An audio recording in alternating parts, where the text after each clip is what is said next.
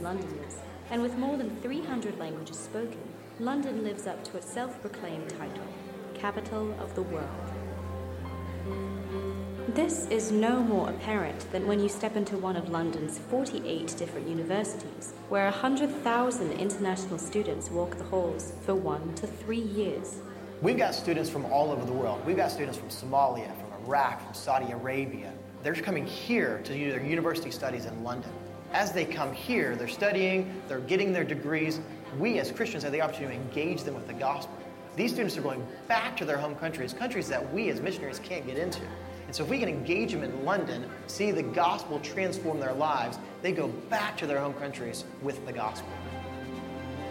Seeing a promising opportunity and having a passion for the lost, this new team is focusing on building relationships with international students.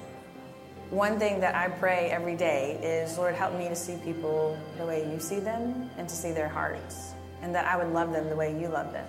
So when I do that, when I go on campus, or even if I'm talking to anyone on the street or someone in my community, I want to find out about them. I want to ask about their lives. What are you studying? What do you like to do? Share a little about me so that we're building a friendship. So they know that I care about them. And then hopefully it would then lead to an open road of having a spiritual conversation, then to sharing the gospel with them. The team is surprised at how often they meet international students who have never heard the gospel, some of whom have never even heard the name of Jesus. One lady the other day, I was, I was speaking with her and I said, Do you have a Bible? And she was like, What? She asked me like three times, What is a Bible? I did not have a Bible with me, but I did have some Christian literature that I left with her um, in hopes that she would read it. And I tried to explain to her what the Bible is, but you come across that a lot where people have no idea what Christianity is. We had one girl, um, one of our interns, share with a guy who looked quite not normal, very, very much a little bit scary looking on the outside. And our friend stopped and talked to him. And he said, You're the first person in three years on this campus has ever spoken to me. In three years. So, are we willing to step out and meet them and build a friendship with them and care about them, find out who they are so we can share who we are with them? One of, I think, the struggles that Christians oftentimes face is that, that we're easy to speak the gospel to people. But if we don't have that relationship, if we don't connect with them on a personal level, they just heard some kind of spiel from somebody. But it's not really that connection where they actually trust what you're saying. And so, one of the things that we have seen specifically and personally is that as we build relationships with people, as we connect with people, as what we do, we call life on life disciple making, is that we really want to see people know us. We really want to know them. And so we, as we connect and build relationships, we actually have a voice into their lives. The reality is that London has changed forever. You can deny it, fight it, fear it, or embrace it.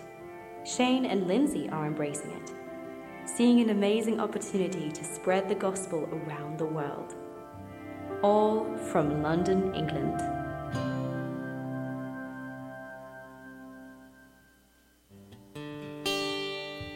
Good morning. If you please stand with us.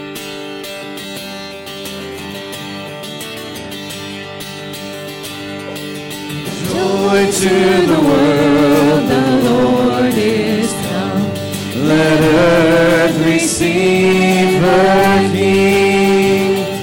Let every heart prepare him room, and heaven and nature sing and heaven and nature sing, and heaven, heaven,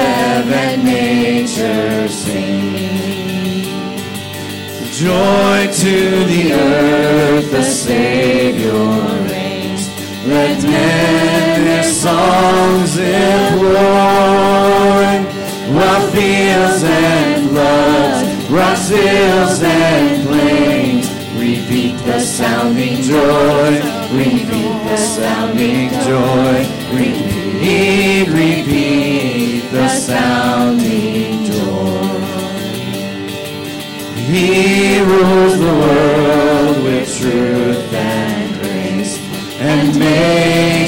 nations prove the glories of his righteousness and wonders of his love and wonders of his love and wonders wonders of his love and wonders wonders of his And Merry Christmas. There's not many many years that we get to actually come together on uh, Christmas Eve or Christmas Day for uh, for a worship service, and so this is a, this is a special day for us as we come together. We've not had Christmas Eve on a Sunday in in like 10 or 10 or 10 or 11 years. It's been a long time that we've had not had Christmas Eve on a Sunday, and so I'm glad to be able to come together and worship our great God and Savior Jesus Christ uh, on this this special day. Uh, we're glad that you are here. I, we know we got a lot of folks out of town. Uh, if you're a guest that's here with us today, maybe family that's here uh, visiting with us, we're delighted that you're worshiping with us. Hope you make yourself at home as, uh, as we come together to, uh, to worship today. Let's take a moment to greet each other this morning. If you see someone you don't recognize, go say hello, and we'll worship together here again in just a few moments.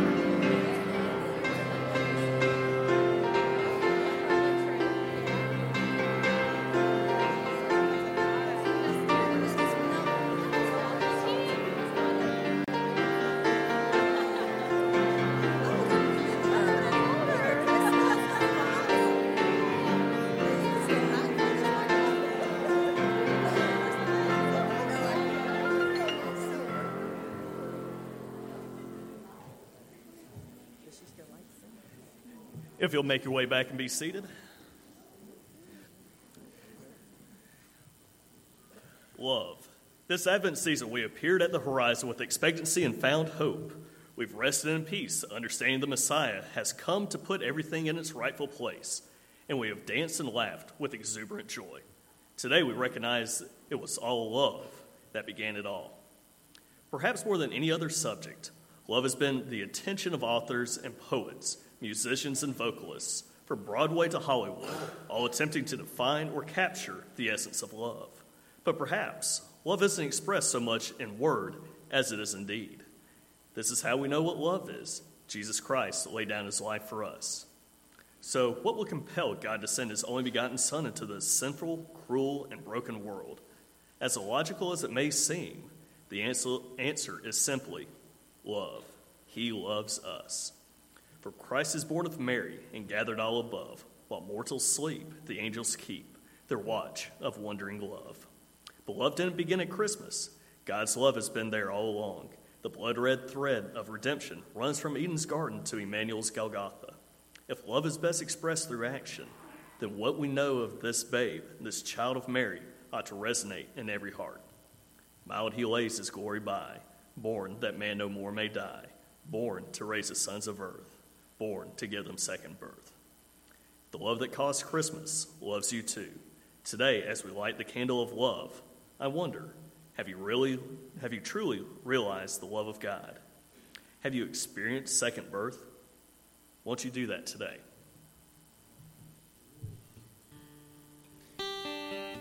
If you'll stand with us again. He became sin who knew no sin, that we might become his righteousness.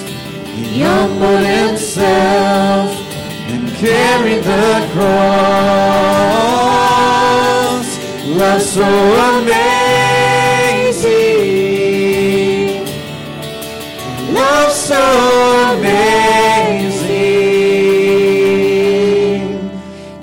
Jesus Messiah.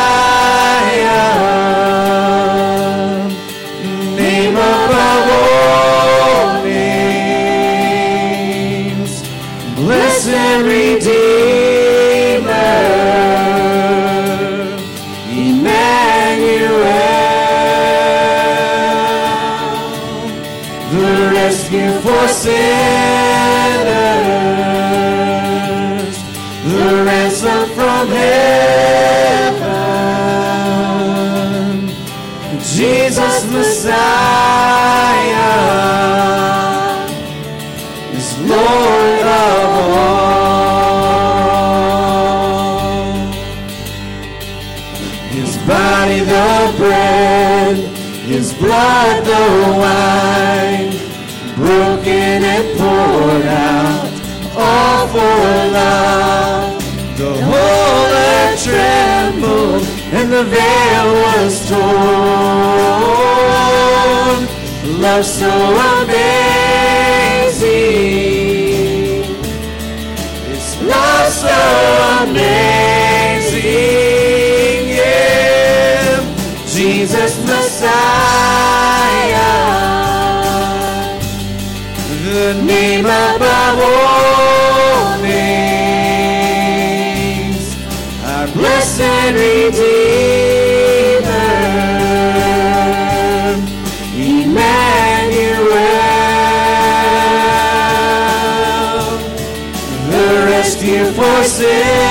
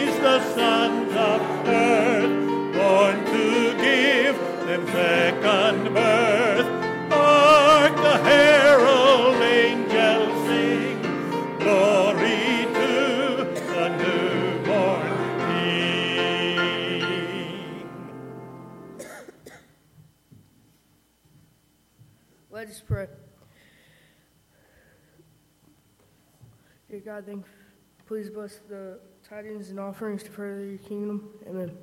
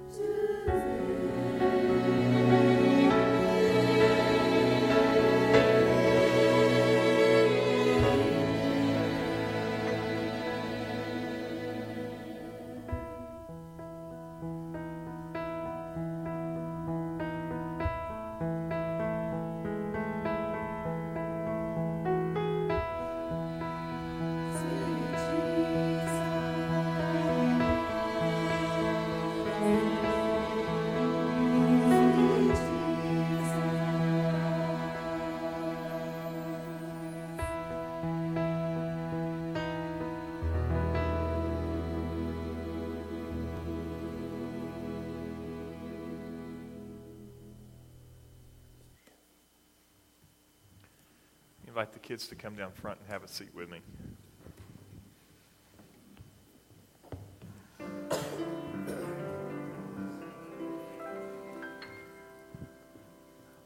Good morning, boys and girls. How's everybody doing today? Good. I guess I should say boy and girls because there's only one of the boys up here. All right, Hunter, you and me, we're going to have to keep them, keep them straight up here, okay? You up for it? No? Okay. It's a, it's a tall order. Well, I was thinking today, I was looking at my, my Bible, and I was thinking about what I was going to preach in just a little while to the, uh, to, the, to the folks that are in the, in the congregation here today. And I want to preach on what's called the sword of the Spirit. And Paul says in Ephesians chapter 6 that the sword of the Spirit is the Word of God. And we all know what the Word of God is, right? It's the Bible. So I was thinking about my Bible. This is the Bible I usually use to preach out of. And, and I've got about four or five different Bibles that I'll use throughout the week and getting ready to teach and preach. And, and I was thinking about how, how do all you guys have, can you, all you guys put your hands on a Bible pretty easily, right? You probably may even have one with you here this morning, or maybe your parents brought one with you with them this morning. Uh, worst case scenario, how many of your parents ever use this thing for a Bible? Has anybody ever seen their parents use this thing for a Bible? I certainly do from time to time. This I was looking before I came up here. It has 49 different English translations in one of the one of the applications that I use with Bibles in it. That's a lot of different Bibles that we have access to, right? God's blessed us today with many, many, many, many different Bibles. And so when the Bible tells us to use the sword of the Spirit, which is the Word of God, the good news is we've got lots of different swords that we can choose from, right? Well, I want to show you a picture. I was in a very special library this week. I want to show you a picture on the screen up here. This library, uh, I, I kind of got emotional when I went in this library. I know that that's kind of weird, and maybe you, maybe you don't get emotional when you go into a library, but I got emotional when I went into this library. You know what this library had in it? had copies of Bibles. It had some Bibles that looked very familiar, but then a majority of that library, now those shelves are about 10 feet tall, and each of those shelves has about, um, about 200 books on each one of those shelves. Okay? You know what all those yellow books are? Those are Bibles that don't yet exist. Because each one of those books represents a language that is spoken somewhere in the world today. And each one of those yellow books is a language where people don't have access to a Bible. Now, think about that. I've got four or five different Bibles that I use. I've got 49 different English translations on my phone. Think about the fact there's somewhere around 2,000 people, uh, 2,000 different languages that are represented there that don't have any Bible whatsoever. No Bible. And so, as easily as it is for us to pick up a Bible, there's people who speak 2,000 languages that don't have access to a Bible. So, what can we do to fix that? Because we want people to have the Bible, right? Well, one of the things that we do, and we've done it all season long, is we collect our Lottie Moon Christmas offering. And we, you heard in the video that we showed at the beginning of worship service that a lady met a, a woman who, who didn't even know what a Bible was. And so, one of the things that we can do is make sure that we support our missionaries in their, in their work so that they can find these folks that don't have Bibles and they can begin to translate the Bible and give it to them in their language so they can understand the things that we understand. And what do we understand? Well, one of the things we celebrate this weekend is the fact that Jesus came, born as a baby, so that he could come and save us from our sins. That's one of the things that we understand. And we understand that because God's given us his word. All right? Let's pray together and ask God to send the Bible to all these people that don't have Bibles. Lord, we are heartbroken at the fact that there are thousands of, of languages in the world today that still don't have access to the Bible in their, in their language. And so, God, the, the task for us is really, really big to, to be able to make sure that these folks have access to a Bible, Lord. So help us to give generously uh, to our Lottie Moon offering, God, that, that we can continue to be part of seeing the Word of God spread throughout the world today. We ask these things in Jesus' name. Amen.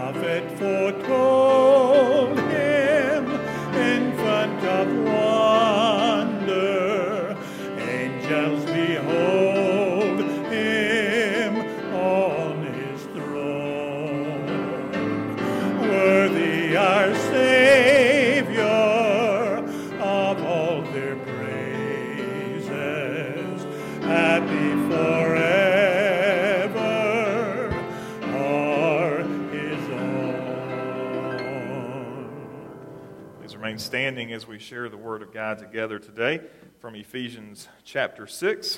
Ephesians chapter 6. I'll begin reading in verse, uh, let's start in verse 13.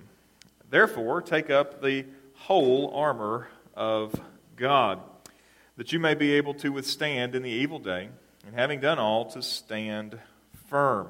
Stand therefore, having fastened on the belt of truth, and having put on the breastplate of righteousness, and as shoes for your feet, having put on the readiness given by the gospel of peace. In all circumstances, take up the shield of faith, with which you can extinguish all the flaming darts of the evil one. Take the helmet of salvation and the sword of the Spirit, which is the Word of God. Father, I thank you for your Word. I thank you for the armor of God that you have given to us and instructed us to put on. God, I pray that we might be faithful in wearing it. Lord, uh, faithful in deploying it into our day to day lives. In Jesus' name we pray. Amen. Thank you. You can be seated. We conclude our session, our, our conversation about the armor of God this morning, and we'll move on next week to uh, finish off the rest of this chapter. We conclude this morning talking about the sword of the Spirit. We've recapped throughout this last series about the battle, about our strength, and where we find our strength. We've talked about the different elements of the armor from the belt to the breastplate to the shoes to the shield to the helmet. And today we finish with the sword of the Spirit. The sword of the Spirit. You know, no member of a Roman infantry would be fit for battle without his sword. The, the Latin for the, for the sword that a centurion would use is called the, the gladius. Uh, we get the word gladiator from that same word. And so we know that, that no member of the infantry would be fit for battle without this, this implement of war. Now, one can prepare himself with battle for, with all the defensive measures in the world, and we've talked about throughout this series about the defensive nature of the armor of God. But at some point, the soldier must engage in a fight. At some point, there has to be a fight. The soldier must fight in order to win the battle. Because ultimately, if you don't fight, if you just stand in a defensive posture, eventually you will lose. Now, we've heard the cliches before talking about football offense wins games and defenses win championships. We've heard that before, but there is an important part of that equation. Offense still has to win games, right? You still have to win games in order to win championships. Uh, you may have heard this the best offense is a good defense. That's true. But at some point in time, somebody has got to take the ball and score touchdowns. Now, I'm not picky if those touchdowns come from offensive players or defensive players. The point of the matter is, is a touchdown's a touchdown's a touchdown, and they're required to win games. In battle, it's absolutely essential that you are well defended. And in our armor of God, we have girded our loins, we've covered our torso, we've laced up our boots, we've covered our heads, and we've taken up our shield. We are well protected, but we do actually need to advance against the enemy. Our commission is not simply to be protected, instead, we are ordered to advance as part of a mighty armor. Y'all, I want to win the battle. Right? I mean, who goes to play a game and, and, and not have a desire to win it? Right? Who, who goes to battle without having a desire to, to win the battle? Who goes to war with the idea, well, it's okay, lose, you know, we can lose. I, I want to win. I want to win. And when I've been commissioned in this battle as part of this army, I want to win the battle. And so we know that the best equipped Roman legionary would be ready to engage in the battle with his gladius, with his sword in hand. He is advanced behind his shield. He and his brothers in arms have used their shields to stand together to protect the advance, and now it's time to fight because a centurion, without a gladius, a centurion without a sword is not very helpful in the battle that he's been put into. I love the movie Hacksaw Ridge. Uh, it's a fantastic movie. If you haven't seen the movie Hacksaw Ridge, it's one that you need to watch. Um, it's a true story about Medal of Honor winner Desmond Doss. He was a Seventh Day Adventist, but he was a pacifist. He didn't believe in, in he didn't want to pick up a gun. Yet he enlisted in the army in World War II as a combat medic, and he won the Medal of Honor because, or the Medal of Honor because he he rescued something like 75 of his fallen colleagues in the middle of this this terrible battle uh, out in the Pacific theater. Doss refused to carry a weapon. There were times that his, his colleagues, his comrades, had to, had to defend him because he didn't have a weapon. But if you've seen the movie, if you've heard the story, you know that Desmond Doss was in the front lines as much as anybody that was in the front lines, except he didn't have a weapon. Now, we know that there may be room for such personnel like that in modern combat, where there is an unarmed medic who's responsible for getting the injured to safety, but no one, no one would venture onto the front lines of a Roman battle without being properly armed. And that's where the sword comes into play. And it is a sword that every believer is called upon to take upon themselves for their battle. The sword had both defensive and offensive responsibilities. You've seen in portrayals of sword fights where the sword is used to block an enemy attack. Likewise, as an offensive weapon, the, the, the, legionary would look for places where the, where the opponent's armor was the weakest and would seek to inflict a deadly wound. The weapon of choice, the sword, was useful in that sort of combat. The weapon for Jesus' followers is called the sword of the Spirit. The sword of the Spirit. Now, thankfully, Paul defines this for us. Can you imagine the places that this would get taken if Paul didn't define what the sword of the Spirit was? That if he just said, take up the sword of the Spirit and then moved on, who knows what sort of crazy interpretations might come along with this? Thankfully, Paul interprets this for us so that we're not left wondering what exactly does he mean by saying that this is the sword of the Spirit. The sword that Paul tells us to take up here is called the Word of God. This week we were in Washington, D.C. to tour the new Museum of the Bible. If you have a chance to go see this thing, it is absolutely stunning. It's two blocks away from the Capitol, and it is, uh, it is absolutely stunning. It's a 400,000 square foot museum. It's one of the largest in Washington, D.C. They spent half a billion dollars building this thing. It is incredible. The whole museum is devoted to the Word of God. That's what this whole thing is about. It's devoted to the Word of God. They had copies of all kinds of artifacts related to the Bible, the transmission of the Bible, the, the translation of the Bible. They had, I took a picture of this, an original edition 1611 King James Bible. Now, some of y'all like the King James. I'm here to tell you that unless your King James uses something that looks like an F for its S's, you ain't reading the King James. Right? You remember how the, how the founding fathers wrote those documents that S's in the middle of a word look like an F? So unless your Bible uses F's for S's, you're not reading the King James Bible. Uh, absolutely astonishing some of the things that they had. In another exhibit, they had a Bible that was printed in Latin, had Martin Luther's actual signature in it. Yeah, that's what I said. Martin Luther's pastor's Bible in whole was in that case. I'm just like, I'm looking at Martin Luther's pastor's Bible, the guy that influenced Martin Luther, I'm looking at his Bible. I mean, it's blown away by some of the things that they had there. But one of the things I walked away after spending the day in this museum is that how the Lord has so graciously been involved in not only the giving of His Word, but in the preserving of His Word. Uh, that, that he has been so graciously involved in giving to us the Word of God by inspiring the writers of Scripture to put their words down on page. We've been blessed in how the Lord has given us His Word, but He has preserved His Word for us so that you and I, as English speakers, are blessed with the Word of God in a form that we can trust and we can depend on and we can stand on. We are blessed in that regard. And so when the Bible tells us to take up the sword of the Spirit, which is the Word of God, we are told to take up something that is trustworthy, rock solid, and dependable. It's a blessing. And so this is a sword that you can count on. This is a sword that you can, you can depend on. This is a weapon that is guaranteed to work and do exactly as it's intended to do. We are blessed today to have the Scriptures so widely available to us.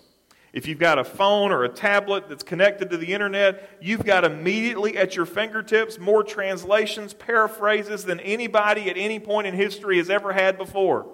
You have access to the original languages. You have access to, to other languages. If you've got a friend from a different language who wants to know about the Bible, you've got access to that at your fingertips.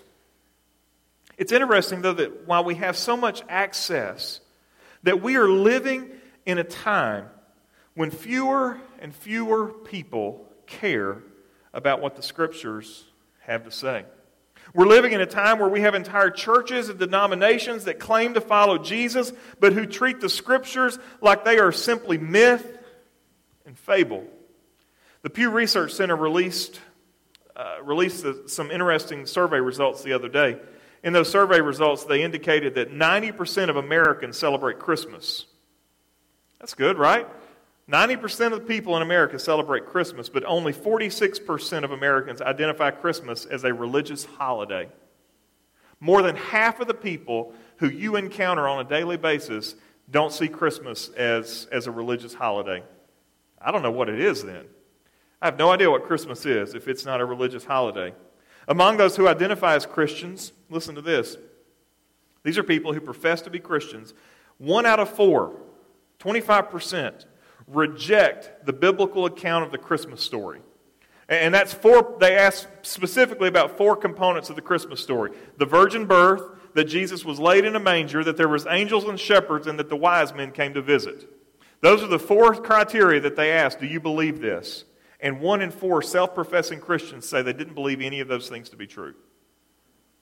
We're living in a day and time where we have access to the Scripture better than any generation in our past, but for whatever reason, people care less and less about what it says. Now, I'll reserve judgment about whether or not these folks are actually Christians. That's, I can't make that determination. And I'll simply state this one out of four people who are likely in some kind of Christian church today don't believe what the Bible says is true. 25% of the people who are in churches today, Christmas Eve, do not believe what the Bible has to say. Listen to this. If the Word of God is our sword, if this is our weapon, the men and women, we are standing on a front lines of a battle where 25% of the army doesn't even believe that the weapon they've been given is useful. Now, imagine this played out in a real battle, in a real conflict. Imagine going to fight a battle with, with colleagues in an army of some sort, and 25% of the people in the front lines with you look at their guns and say, I really don't think this is important. We would look at that and say, well, we know which army is going to lose. Men and women, this is where we stand today. 25% of the army doesn't even believe that the weapon that we've been given is useful. That doesn't even take into consideration the people who've been given the weapon but are who are holding it by the wrong end. They believe it's important, but they don't know how to use it. There's three things this morning that I want us to understand about the sword of the Spirit, the Word of God. The first one is this the sword of the Spirit is effective Hebrews chapter 4, verse 12 and 13 says this For the word of God is living and active, sharper than any two edged sword, piercing to the division of soul and of spirit, of joints and of marrow, and discerning the thoughts and intentions of the heart. No creature is hidden from its sight, but all are naked and exposed to the eyes of Him to whom we must give an account. I'm going to say this. We could spend another couple of weeks unpacking these, this verse in Hebrews. It is chock full of things that we need to talk about. But I want to simply get to this main idea. The sword does what it is intended to do. The sword, the Word of God, is effective. The Bible teaches us very clearly that the Word of the Lord never returns in vain. It is effective at what it is designed to do. When we recognize the Word of God for what it is and we recognize its authority, it does a work on us. The Word of God is not some history book or some sort of book of religious instruction. That's not what the Word of God is. When we consider the Word of God, it works on us and it speaks to where we stand today. Remember, Paul's instructions about the armor of God are not simply introspective, they're not simply designed to make us, you know, feel good about ourselves. These words that Paul are, is giving to us, they are a call to stand, to fight, to bear witness to the truth. These words demand action. We don't take up the armor of God like some silly Halloween costume that we take off when everything is said and done. The armor that we put on is designed to compel us into battle. It is designed to send us out with action in mind. It is a call to stand. And while the Word clearly speaks to us, it grows us, it calls us to a greater and deeper faith. The Word also speaks to the world around us with tremendous clarity. It's a blessing to know that our opinions do not have to be informed by feelings or by popular opinion polls or what celebrities tell us we should think. If you are influenced by what celebrities tell you to think, let me encourage you to look for a different source for shaping your opinions. What a blessing to know that our opinions can first and foremost be informed by God because He has given us the means of making evaluations about the culture, the decisions of our peers, the decisions of our friends, the decisions of our, of our politics, and about everything that goes on around us. While not every issue that exists today is specifically spoken to in Scripture, I promise you today that Scripture is effective in helping us shape the right perspectives on every issue we face. Secondly, we need to understand that while the Word is effective, we need to become proficient at wielding it. We need to become proficient at wielding it. A sword improperly used can be rather dangerous. Agreed? I remember when my son was learning to use a pocket knife in Cub Scouts, back when Cub Scouts was Cub Scouts and not whatever it is today. They started the boys off with plastic knives and bars of soap. Surely nothing wrong could happen with a plastic knife and a bar of Irish spring. As the boys graduated to real blades, they emphasized the safe use of a sharp blade. They talked about the blood circle. The blood circle is the space that you can reach with an extended blade in hand. Anywhere in this circle is a blood circle. And trust me, when you've got third graders and fourth graders with a sharp knife in their hand, you don't want to go in that circle. I can assure you. That blade is dangerous when improperly used. Infamiliarity with using a sharp blade could end with some less than desirable consequences, perhaps fewer digits than you had before you began using it. A couple of Christmases ago, we were at a get together of the extended family, and I don't know if your extended family is like mine, but we hope for good weather on the day of the extended family get together because men need to get outside at these things right? I mean, if you've got a large family, men need to get outside with these things because sitting inside with uh, candles and all that stuff just gets a little overwhelming. And so the men kind of gravitate outside when the weather's good. And we were outside, and the conversation invariably moved to talking about guns. Because what else do men talk about in the South when they're at a family get together? And one of the guys that was we were by his car, produced a pistol from his glove box that he wanted to show us. The problem is, is when he got it out of the glove box, he wanted to show it to us barrel first.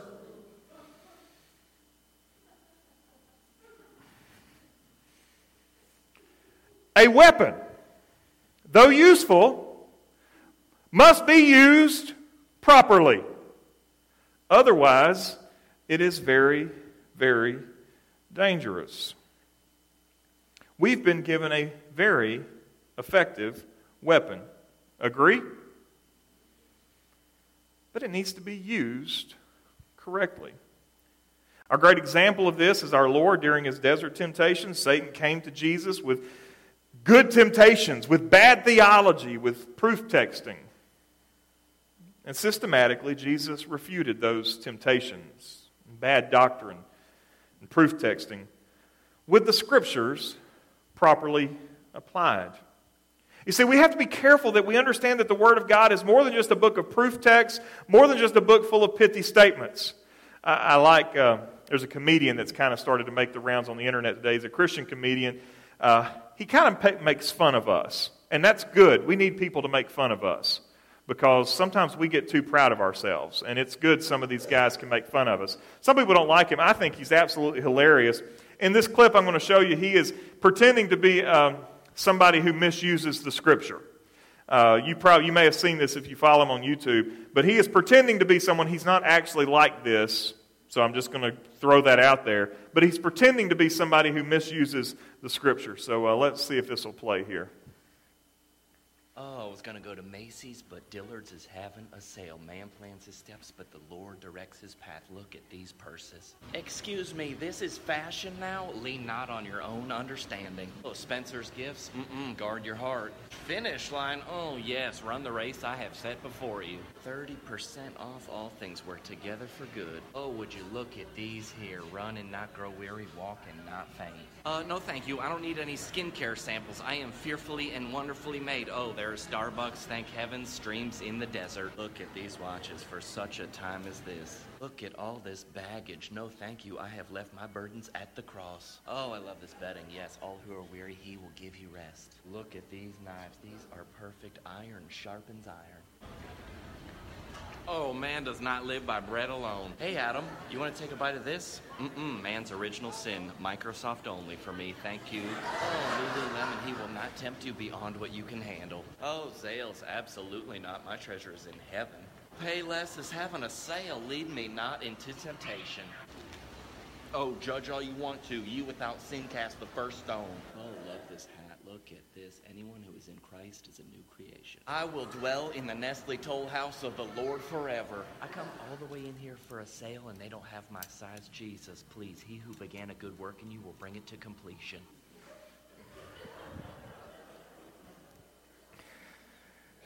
Uh, we laugh at that, but it may be a little too close to home for some of us because some of us may have boiled the scripture down to simply a series of replies to the world around us. It's more than that, though. You see, like any weapon, if we're going to be effective at using it, it requires training and practice, practice and training. Any weapon that you have, if you want to be effective at using it, it requires practice and training. Uh, we have a lot of guys who are, who are gun enthusiasts, and they will tell you that in order to be effective with a gun, it requires practice and training. It requires time at the range. It requires work to make sure that you know how to use it. Let me encourage you this morning head to the range. With our sword, head to the range and work on getting things sighted in just a little bit better. How do you do that? Well, you need to be involved in Sunday school. There's too many in our church that don't come to Sunday school. You, you come to church on Sunday morning and you get the, the, the little bit here that I give you, but you're not involved in any kind of group discipleship, any kind of group conversation over the scriptures. And that's just, you're, you're not using your weapon effectively. You're, you're, you're carrying around a rusty pistol, and unfortunately, you're like my, my relative who, who was, didn't have his barrel under control. You're not good at using it, and you need to be involved in times where you can grow together in that. Consider participating in a Bible plan that we've got started for 2018. We even have a lighter version for kids who can't handle the reading load of a, of a year, one year plan. If you want that, let me know. We can get that for you. Consider being part of that as a way to, to grow in your experience and your expertise in using the Word of God. Lastly, this morning, we need to understand that the Word of God is exhaustive. It's exhaustive. I love how John begins his gospel. Kind of the, of all the birth narratives, I love the, the John's birth narrative because it's cosmic in nature. In the beginning was the Word, and the Word was with God, and the Word was God. And we celebrate the, the, the, Luke 2 God, uh, the Luke 2 birth narrative that gives us the shepherds and the angels and everything. But I love John bringing us back to the very beginning. In the beginning was the Word. But there is a question I've always asked as I hear that why is it called, why is Jesus called the Word? right? The Logos. Why is Jesus called the Word? One commentator explained it this way that John calls Jesus the Word because he had come to see the words of Jesus as the truth of God and the person of Jesus as the truth of God in such a unified way that Jesus himself, in his coming and working and teaching and dying and rising, was the final and decisive message of God. Or to put it more simply, what God had to say to us was not only or mainly what Jesus said, but who Jesus was and what Jesus did. His words clarified himself and his work, but his self and his work were the main truth God was revealing. I am the truth, Jesus said in John 14, 6. You see, when we open this book, we need to consider that these words, the words that we've been given, are words that are more than just words on a page. But these words are the final and decisive message from God. This is what God wants us to know about Himself. This is what God wants us to know about us. And we can turn to other sources for opinions and ideas. We can read what commentators say, and we can read what our Sunday school curriculum says, and we can read what all the literature in the world says. But if we want truth without any mixture of error, if we want a sword that is perfectly sharpened and is effective in everything that it is designed to do, men and women, can I show you the sword of the Spirit, which is the Word of God? The final and decisive message of God is revealed to us in the Word made flesh, the one we celebrate today, his birth, the Lord Jesus Christ. You can turn to other words for ideas and attitudes, but you will not find words anywhere like the words which are given to us from the Word. Would you join me in prayer, please? Father, thank you for the Word of God, which is perfect, which is effective. Lord, help us to be proficient in using it, Lord. Let us not be uh, just loose cannons with it, Lord. Let us not treat it like it's some little silly, pithy thing, Lord, but let us treat it as it is a weapon that is designed to give us a defense against the enemy's attacks, and a weapon that is designed to take us offensively right into the enemy's territory, Lord. And it is with the Word of God that we seek to do battle against these strongholds and these, these ideas and these philosophies and these opinions that are not of you. Lord, that is what we stand on. And Lord, your Word has stood for generations. It has stood every test that has been thrown at it. It has stood against every criticism that has been weighed against it. It st- has stood strong through translations, and it remains steadfast and true. God, thank you for giving us the sword of the Spirit, which is the Word of God, the final, decisive, complete, effective, perfect picture of what you want us to know. God, I know that there's some in the room today who, um, for whatever reason, just don't put on the armor of God. Lord, for some today, it's because they've not put their faith and trust in Jesus, and so they can't possibly put that on. And so, God, I pray that today on this Christmas Eve, that we might see some who are willing to put their faith and trust in Jesus today. To stop depending on their own self, their own self righteousness, but to finally and decisively say that Jesus is the answer for their problems. That they would embrace the Word that's become flesh and has dwelled among us in the person of Jesus. Father, I pray that you would work in our hearts now. Lord, if we have doubts in our hearts about your scriptures, Lord, may we understand how firm and steadfast they are. May we all wield the sword of the Spirit correctly. Because in Jesus' name we pray. Amen. We're going to stand together and respond. If you're here and you're not a Christian, I'm going to give you the chance today to make that decision today, to solidify in your life that today is the day you want to give your life to Christ. If you're here and you've got doubts about the Word, you can solidify that today. Let's stand together and sing and respond as the Lord would lead you to.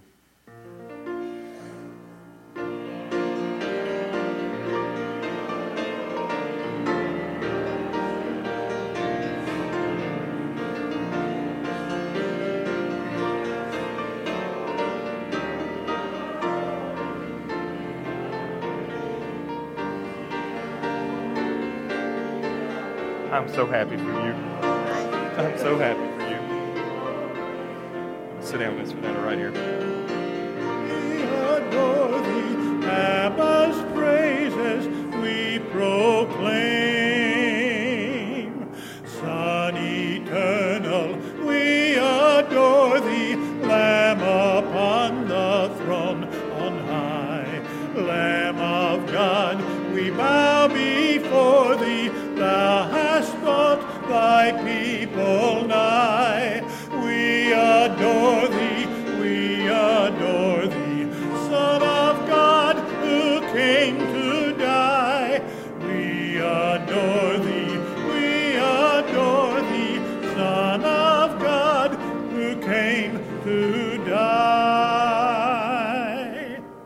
Guys are going to want to sit down for this.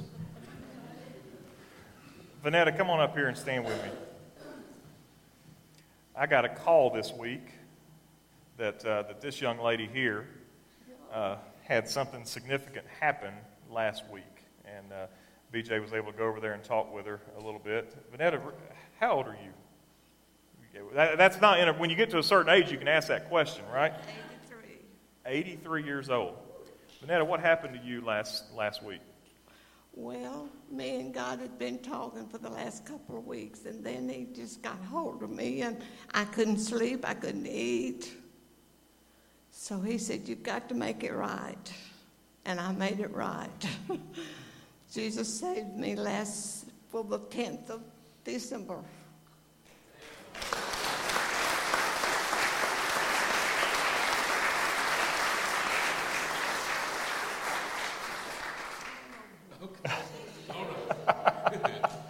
Uh, I, I was floored. And I talked to her this morning. I said, I said, tell me what happened. And uh, she told me that. And uh, listen to me. She's, how old were you when you were baptized? Do you remember? Mm, I'm about seven years old, I guess six or seven, during the revival. Baptized, In a little country church. baptized a little girl and thought that was enough. Right. Um, but, uh, but as an octogenarian, realized that, uh, that baptism don't save you. Uh, but only faith in Jesus Christ saves you. And, uh, and Vanetta put her faith and trust in Jesus. And uh, we're going to do baptism the right way now. Uh, we're going to talk about that and get that, get that squared away. I don't know Uh, we we'll get you.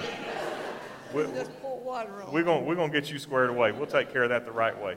Uh, Vanetta, I know there's some in the room today who, uh, who maybe are in your place where, uh, where they were baptized as a little girl or a little boy and, uh, and thought that that was enough. Um, but, but there's a point in time in which you got to sit down with the Lord and say, Lord, uh, I, got a, I got a bath in front of a bunch of folks, but I didn't get my life right with Jesus. And, uh, and so it's a challenge for all of us to, uh, to just search our hearts and, uh, and make sure that, uh, that we're where we need to be with the Lord. And, uh, and I thank you, Vanetta. Last person that did this at, at, at a more advanced age was somebody we just buried, Jimmy Stroud. And, and I am grateful for, uh, for the Lord saving us uh, uh, when, we, uh, when we think we're out of reach. Uh, the Lord saves us and, and gives, makes us an example to, to others. And so thank you, Vanetta, for, for the courage to say you weren't where you needed to be, but that, that it was time to get that right. We love you. Um, and you can stay up here because I know a bunch of folks going to come hug your neck. Y'all be gentle with her, okay? Y'all be gentle with her. Have a seat, Vanetta. We're going we're gonna let everybody come up here and love on you here in just a little bit. Uh, we can do that. We can pull a chair over. Uh, Steve, you don't mind killing the, the internet feed for me,